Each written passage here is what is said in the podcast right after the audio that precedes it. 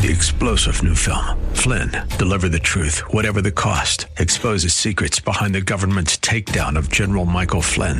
Flynn knew what the intel world had been up to. He ordered the first audit of the use of contractors. This set off alarm bells. He told the truth. He was the most dangerous person for Donald Trump to hire. They had to get rid of Flynn. Flynn, deliver the truth, whatever the cost. Available now. Watch it today. Go to salemnow.com. Salemnow.com. There is coming a time, if you'll just hold on. Yes, it, it might be 10 years. It might be 30. It might even be 50 years. But just hold on because there is coming a time when the Lord Jesus Christ returns. And when he returns, he's going to make everything right. And, and, and not only will he make everything right, when he comes, he's going to make everything all right for all of eternity.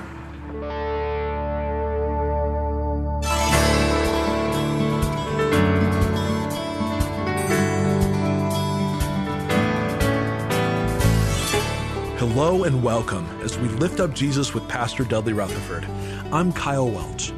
This program is part of an outreach ministry from Shepherd Church, located in Los Angeles, California.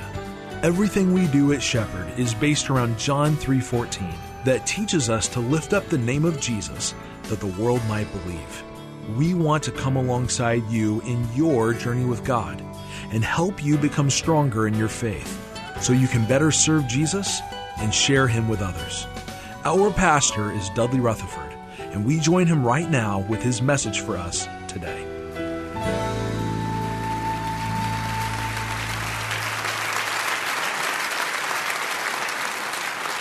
Uh, today's the final message. We've been going through the book. God has an app for that. This is the last sermon. I just want you to see the titles.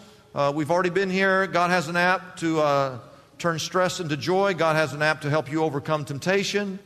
God has an app to help break down the walls that divide. And God has an app to resuscitate a dying faith. God has an app to help curb your profanity. God has an app to restore a broken heart. Last week, God has an app to help prioritize your investments. And today, God has an app to help heal your affliction. So I want you to take your Bibles and turn to James chapter 5. James chapter 5. If you don't have a Bible, look underneath the chair. Uh, you need to uh, also in your bulletin look inside. There are some sermon notes, and I would encourage you to uh, grab your sermon notes so you can follow along and, and take notes. I want to suggest uh, to you today to take time, to take the time to, if you have not yet, to make sure you read the last chapter of the book. God has an app to help uh, heal your afflictions. There's some really important things in that chapter. I also want to suggest to you that you make sure you go to your life group uh, this week uh, because you need to go through this material uh, in a more detailed uh, manner. As we talk today about affliction, everybody say the word affliction. There's a couple things you need to know.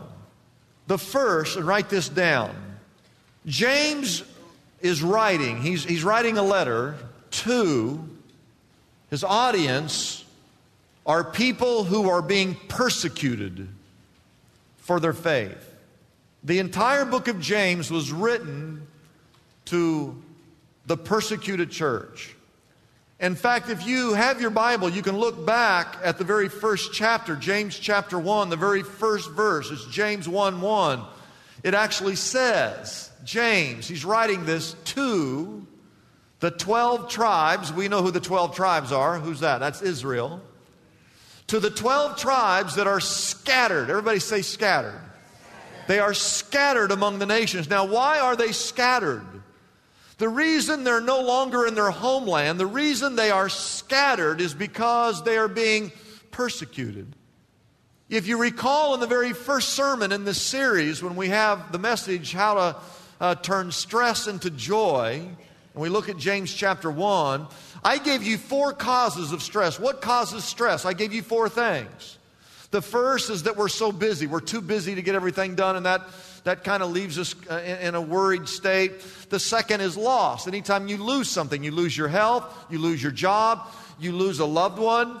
Uh, whenever you lose something of value, it causes stress. Number three was lack of provision. When you, when you lose your job, you don't have the resources. You don't feel to live or to even put food on the table. It's a very stressful time. But the fourth thing on that list, if you remember, are different degrees of oppression and ridicule. I want you to know that if you decide, if you're listening to me and you decide that you're going to live for Jesus Christ, the Bible makes it very clear you will be persecuted. That's why I do not believe in the health, wealth, and prosperity gospel. Uh, the Bible says in 2 Timothy chapter 3 verse 12 it says in fact that anyone who lives a godly life in Christ Jesus will be persecuted. It's what the Bible says. Doesn't say if you live for Jesus Christ you're going to have health, wealth and prosperity. It says that you will be persecuted. And this book is written to people who had decided that they were going to live for Jesus Christ, and because of that, they were being persecuted. Now, uh, whenever we think of persecution, we always think of being persecuted physically, but there's all kinds of different ways to be persecuted. You can be persecuted emotionally, you can be, uh, you can be uh, persecuted uh, mentally, as well as physically. On the trip that I just got on, I met a couple. Their name, I, wouldn't, I would not have met them had they not been on the trip. They were, they were actually on my bus. And I have a picture of them. Their, their names are David and Linda Pham. And they're Vietnamese. And when he talks, he sounds like, he sounds like he's, from, from, he's a Vietnamese person, all right? He's the nicest guy in the world. I never met anyone so nice as David. He was so positive about everything, I ended up calling him. I said, You are the Vietnamese Joel Osteen. That's what I called him. about half the trip, everyone just called him Joel. They thought that was his name. Because it didn't matter what I would say, he was just so positive. I, I would say, hey, okay, let's take a picture. He'd go, oh, Pastor, another photo. That would be wonderful. We need another photograph. He would say something like that, okay? Just positive, positive, positive. Never been around somebody so positive. Uh, every year, he and his wife, they take two months and they, they go to Vietnam and they ride these little motor scooters and they go out to the remote areas of Vietnam and they look for orphans who are destined for a life of poverty and they raise funds to get these children an education because they believe if they can get them educated, they can get out of their situation that they're in. They do that two months every year. He's just, this positive guy. And one day I said, he, I said, How did you get from Vietnam to on this bus? With me in Israel. How, how, how did you find our church? Where are you from? He, he said, I live in, he says, I live in Valencia. I said, okay, but, but how'd you get here? How'd you get to, how'd you get to, to Valencia? And he told me this story, the, the most amazing story. His dad was 19 years of age. They, all, they, were, they were in Vietnam. They're all Buddhist. And if you became a Christian in Vietnam, it was a dishonor to your family. And he said that his dad at age 19 decides that he wants to become a Christian. And he said, he told his dad, which would be David's grandfather, he told his dad that he was going to become a Christian. And the grandfather said, Son, if you become a Christian, I'm going to, I'm going to commit suicide. Because for you to become a Christian is a, brings dishonor to me and to my family and to what I believe. So David's dad had to decide if he was going to become a Christian or not. Imagine that. David told me that his dad became a Christian and his grandfather committed suicide. David's dad had two brothers, his uncles. Both of his uncles also became Christians. All three of those boys became preachers in Vietnam. David said one of them is his dad. And I said, David, how did you hear all that? He goes, My dad told me that story. And now David himself, he, he, he works, he serves as a missionary. And somehow he heard about the trip and he's on this trip. Now you imagine you imagine you becoming a Christian and your dad saying to you or your parents saying, if you do this, I'm going to commit suicide, and, and the parent does it. Imagine the rest of your life you have to live with that emotion. That is a form of emotional persecution, isn't it? And so it's physical, it's, it's emotional, it's, it's, it's mental. There's all different kinds of, of persecution. James was writing this letter to a group of people who were being persecuted because of their faith. But I want you to write this down, second of all. He's not just talking about physical affliction, he's also referring in the book of James to any kind of suffering. It might be spiritual, it might be financial, it might be relationally. I was thinking about this. If you think with me for just a moment, if you were being persecuted physically, if you could not live where you live, if your family disowns you because you were a Christian, or perhaps you faced uh, so much persecution that you had to flee and live in another country because, because you were a Christian. And so, just because if, you were, if you're being persecuted physically, don't you think you might also be suffering spiritually because you're out there thinking, hey, Lord, what am I doing? I decided to follow you. Now, now, now I'm being persecuted. You would suffer financially because you could no longer work the job that you knew to work because you'd be in a foreign country. You would suffer financially, would you? You would also suffer relationally because you could no longer be with your loved one, perhaps, because of the separation. I, I mean, I, I, just want you to know that, that when James talks about suffering, uh, don't think he's talking just about physical persecution, he's talking about all kinds of suffering. So you can actually write in your notes whatever it is that you feel your, is your affliction. I, I, there's a, a, spot there at the top. You can write down what is it that you're suffering. James, James is talking to you. You would think, you would hope, you would believe that if you became a Christian, you wouldn't have any problems, wouldn't you? But really, it's just the opposite. I, I, I tell people if you, if you become a Christian, you're even going to have more problems than what you have now. See, write this down. The promise of God is not that you're going to live a life void of problems. That's not in the Bible. Nowhere does it say if you become a Christian, you're not going to have any problems. The promise of God is that you will never walk alone in the midst of that problem. That's the promise of God. So, as I conclude this series, well, haven't you enjoyed the whole series? As I conclude this series, God, with this message, God has an app to help heal your affliction. There's three things you need to do. No matter what, no matter what your affliction is, you need these three things. Number one, write it down. You need to be patient. That's, that's the first word of advice. That's the first app, uh, the first part of this app. Be patient in your affliction, whatever that affliction might be. The Bible says in James 5, now we're in James 5, verse 7. He says, Be patient. Everyone say the word patient. Be patient then, my brothers, until the Lord's what? What? That's a long time. Yeah?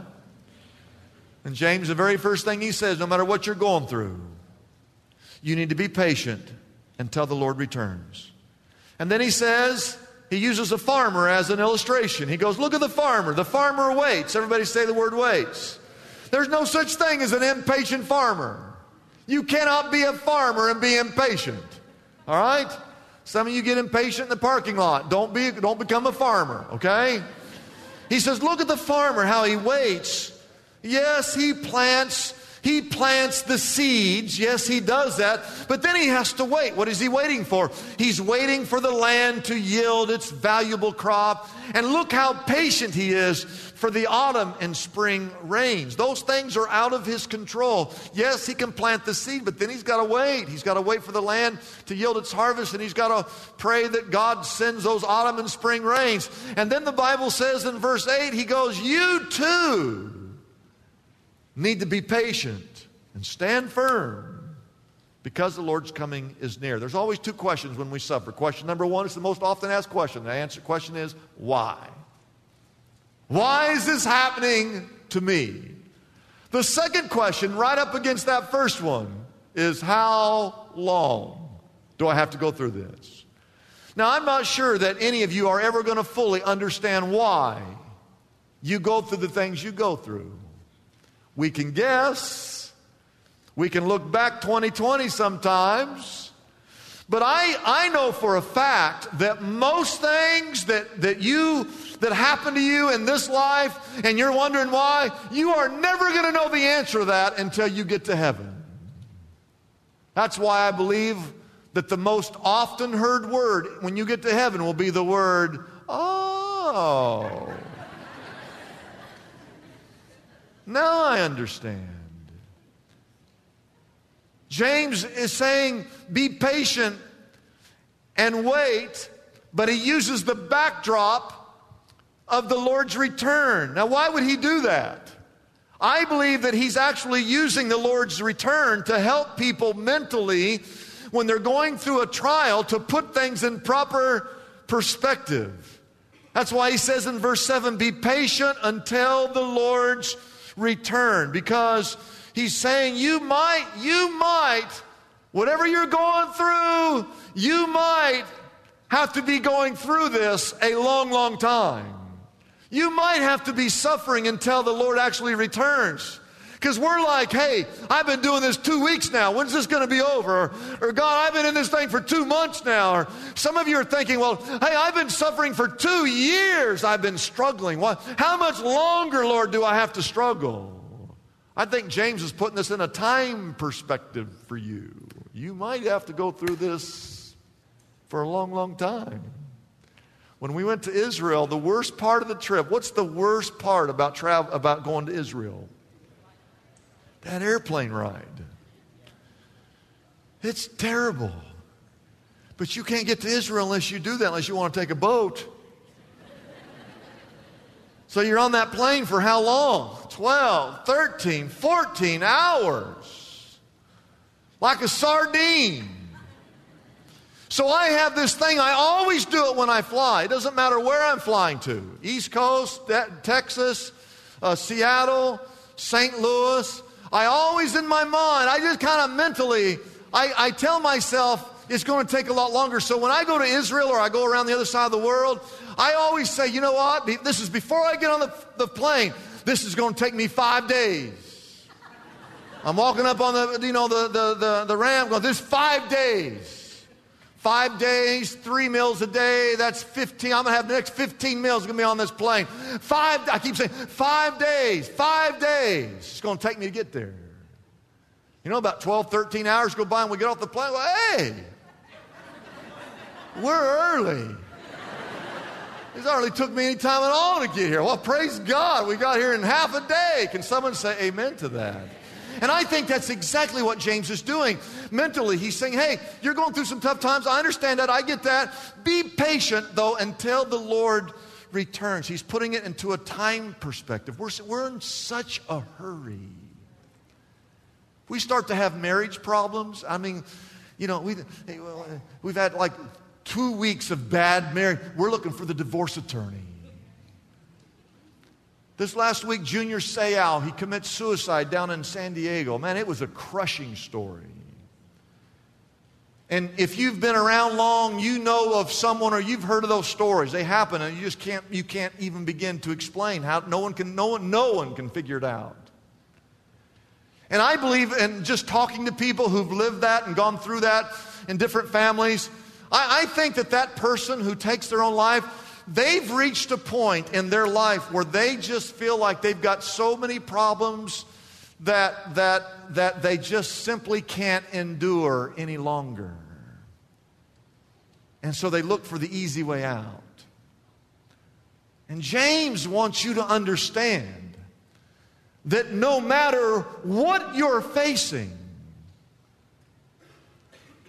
don't worry too much there is coming a time, if you'll just hold on. Yes, it, it might be 10 years. It might be 30. It might even be 50 years. But just hold on because there is coming a time when the Lord Jesus Christ returns. And when He returns, He's going to make everything right. And, and, and not only will He make everything right, when He comes, He's going to make everything all right for all of eternity. And I can just hear someone saying, Well, James, You mean what I'm suffering right now? I might have to suffer through the rest of my life until Jesus Christ returns. That's a long time. That's why James writes in verse 8, he says, Don't worry too much because the Lord's return is what? It's near. I know it's hard. But you've got to be patient no matter what you're going through. You say, how long do I have to wait? Until the Lord's return. Well, how long is that going to be? James goes, It's not going to be long. It's not going to be long. Don't worry yourself sick. If you think that's a long time when Jesus Christ returns, he says, Let me remind you, no matter how long it is, compared to all of eternity. You think about this, whatever you suffer in this life, when you measure it up against how long eternity is, I'm telling you, the Lord's return is going to seem like it's just around the corner. Hold on. Number two, number two, you need to realize there's always a blessing in your affliction. Our, what, is our, what is one of our greatest sins? That when we get in the midst of a storm, we take our eyes off God and we just focus in on that problem and we can no longer, we no longer know and, and believe and trust that God is in control. You have to go back. This, is, this all goes back to the very first chapter. Don't you see? This book was written to people who were being persecuted. They were going through some very difficult times. So he starts off in chapter one, talking about turning stress into joy and how to get through different trials. The very next verse, he says, Consider it pure joy, my brothers, whenever you face trials of many kinds Verse 3 because you know this, that the testing of your faith develops this thing called perseverance. And verse 4 says that perseverance must finish its work so that you can be mature and complete, not lacking anything. You see, there's actually a blessing in the midst of your trials.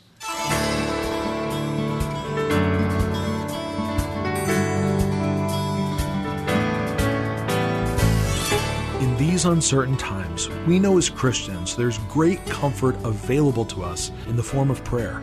We have phone counselors standing by and ready to take your call. Our number is easy to dial. It's 888 818 4777. If you are unable to get through the first time you call, please be sure to try again. Our number again is 888 818 4777. If you would like more information about Pastor Dudley Rutherford, Shepherd Church, or this ministry, be sure to visit our website, liftupjesus.com. Our address again is liftupjesus.com. We also want you to know that Pastor Dudley Rutherford has a monthly devotional that he'd like to share with you. You can easily sign up to receive this devotional by simply going to our website, liftupjesus.com, and clicking on a link at the top of the page that says Monthly Devotional there is a place on the monthly devotional page where you can enter your name and email address and begin receiving Pastor Dudley's monthly devotions on a regular basis. It's that simple. This is just one of the many resources we offer on our website, liftupjesus.com. That website again is liftupjesus.com. Wouldn't it be great if there were accessible answers to our spiritual problems? Just like there's a smartphone app for calculating a tip or getting directions to a local store. Most of us have heard the phrase, there's an app for that, popularized by the creators of the iPhone. Well, God has an app for the common problems faced by Christians everywhere. Are you stressed out? God has an app for that. Problem with crude language or gossip? Struggling with prejudice? Brokenhearted? Anxious? Or depressed? God has an app for that too. Pastor Dudley's book, God Has an App for That, is available now for a gift of any size to the Lift Up Jesus ministry. This helpful resource can be yours right now by calling our toll free number, 888 818 4777. That number again is 888 818 4777. You can also get God Has an App for That on our website, liftupjesus.com. That address again is liftupjesus.com. Come and explore the book of James and discover God's user friendly solutions for some of the biggest challenges we all face daily. Get your copy of Pastor Dudley's book, God Has an App for That, today. If you're struggling with the loss of a loved one and you feel like you need help to get through it, we are here for you. It's called Grief Share. Grief Share is a friendly, caring group of people who will walk alongside you through one of life's most difficult experiences the loss of a loved one. You can meet with a support group here at Shepherd Church or with a local group near you. You don't have to go through the grieving process alone. Grief Share support groups are led by people who understand what you are going through and want to help. You'll gain access to valuable Grief Share resources to help you recover from your loss and look forward to rebuilding your life. To learn more about GriefShare, visit griefshare.org to find a support group near you. That's griefshare.org to learn more.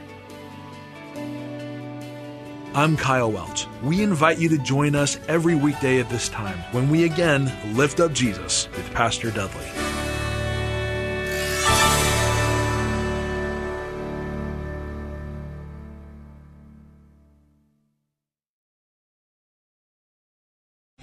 Three star general Michael J. Flynn, head of the Pentagon Intelligence Agency, knew all the government's dirty secrets. He was one of the most respected generals in the military. Flynn knew what the intel world had been up to. He understood its funding. He ordered the first audit of the use of contractors. This set off alarm bells.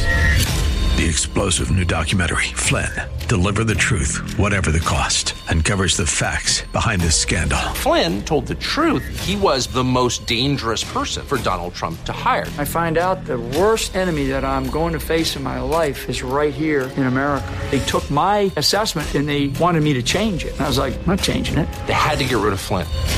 With in depth interviews, archival footage, and never before seen personal records of the man behind the headlines. I just felt like I was drowning. Flynn, deliver the truth, whatever the cost. Available now. Watch it today. Go to salemnow.com. Salemnow.com.